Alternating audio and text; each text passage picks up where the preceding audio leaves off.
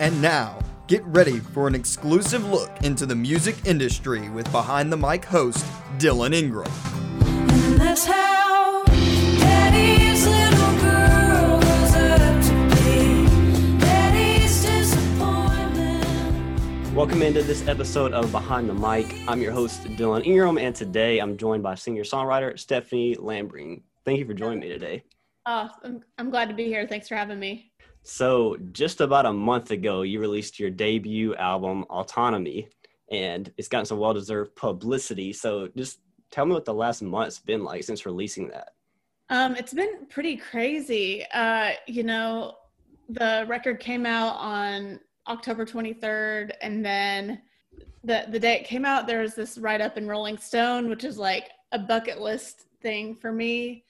And then because someone saw that article, it led to my songs being sent to Ann Powers, who's an NPR music critic. So like that was insane. Like it, it feels like super validating and I've just had a lot of pinch me moments. And then on top of that, like the most important thing is just the feedback I've gotten from people about how the music has moved them. And, you know, it's crazy how something that's so personal to you can affect so many other people, you know?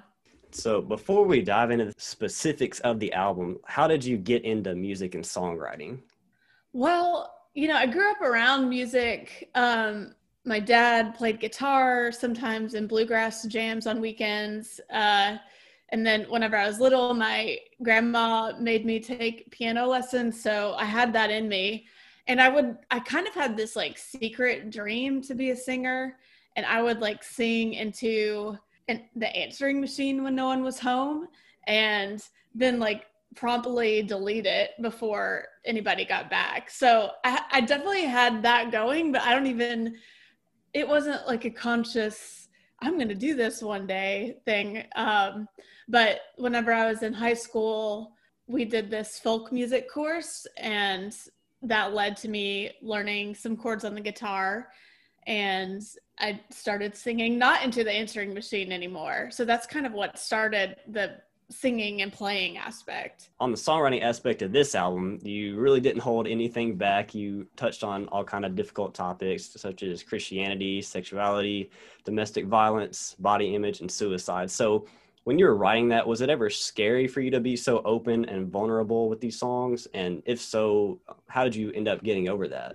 Definitely. Um, you know, whenever I was writing it, when I was writing the songs, it just felt cathartic to go there. But then when you're actually playing them to actual people, it's definitely a little bit um, nerve wracking because you don't know how people are going to respond or, you know, how you'll be perceived, I suppose. Uh, but it definitely, the more you, the more I've played the songs out out um, and the more that I've elaborated on the story behind them, uh, it gets less scary. And you see how I, I feel like the more vulnerable you are, the more people feel connected to you. And so then it just creates this environment where you feel freer to say what you want to say.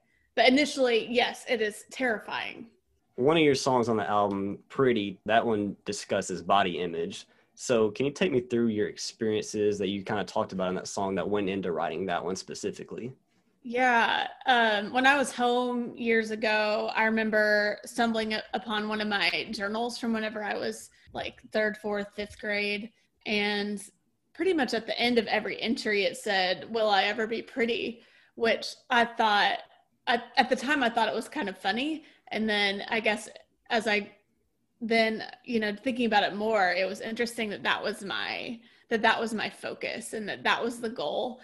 Um so i then the idea started kind of rolling around a little bit in my brain and i knew certain i knew some of the stories i wanted to tell in the song just because they are some of the moments that have stayed with me. Even you know i'm 34 now and i remember how painful it's like you know the christmas the first verse is about a christmas pageant um, that was one of the most painful for whatever reason that experience was one of the most painful in my life. And so I, as far as like body image is, is concerned um, i think writing that song was for that little girl.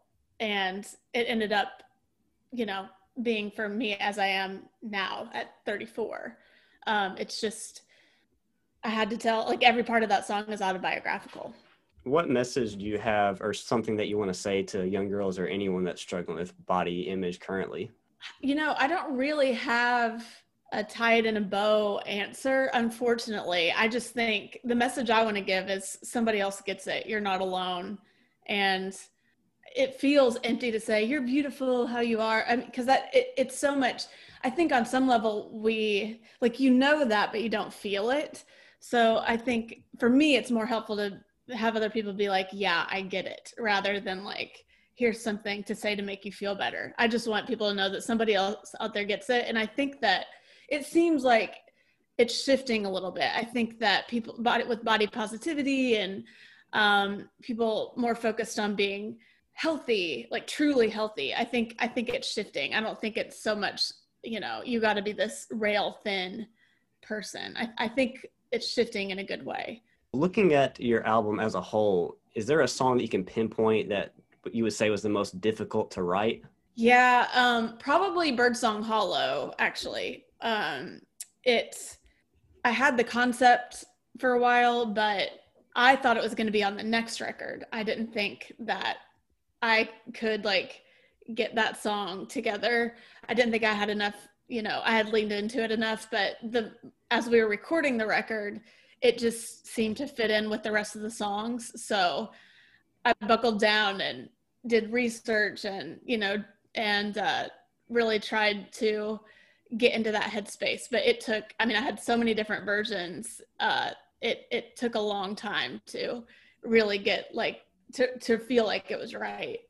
Autonomy, that's the name of your record. And for people that don't know, that means self directing freedom and moral independence. So, what all went into choosing that name for the record? Well, I had it was not on my radar initially. I had I had thought that I was going to use like a line or a phrase from from the record, but uh, it nothing felt right. But I had this running list of possible titles, and one day I just thought autonomy. Um, and for me, it makes sense on a lot of levels. This record is about uh, finding my own autonomy spiritually, like in my familial system, you know, in the societal way, from the music industry, you know, kind of doing my own thing, tuning into myself and doing my own thing. So it just made sense on so many levels, even though the record doesn't mention, you know, the word autonomy is not expressly said, but I think it's in the essence of the record.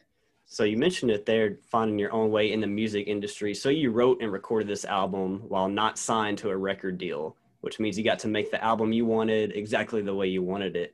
So, how important was that to you to make something that you feel truly represents you? I mean, that's the only way I was going to do it. Uh, it it feels so good, and I've said this so many times, especially this past week. Uh, like I wrote the these songs I wanted to write and recorded them how I wanted to record them, and it has been the most fulfilling thing. Like that, this is that's the only way I could have done this record, and it feels like I feel strong. I feel good. I'm feeling, you know, proud in, in a good way. Um, yeah, it's it's been really really cool.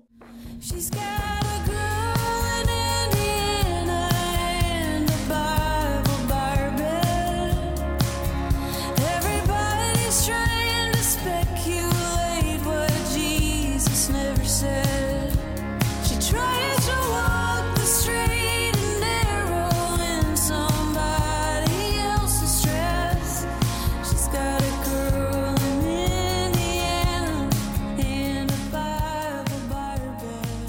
first song of yours that I heard was Somebody Else's Dress. Can you take me through the story and everything that went into writing that one?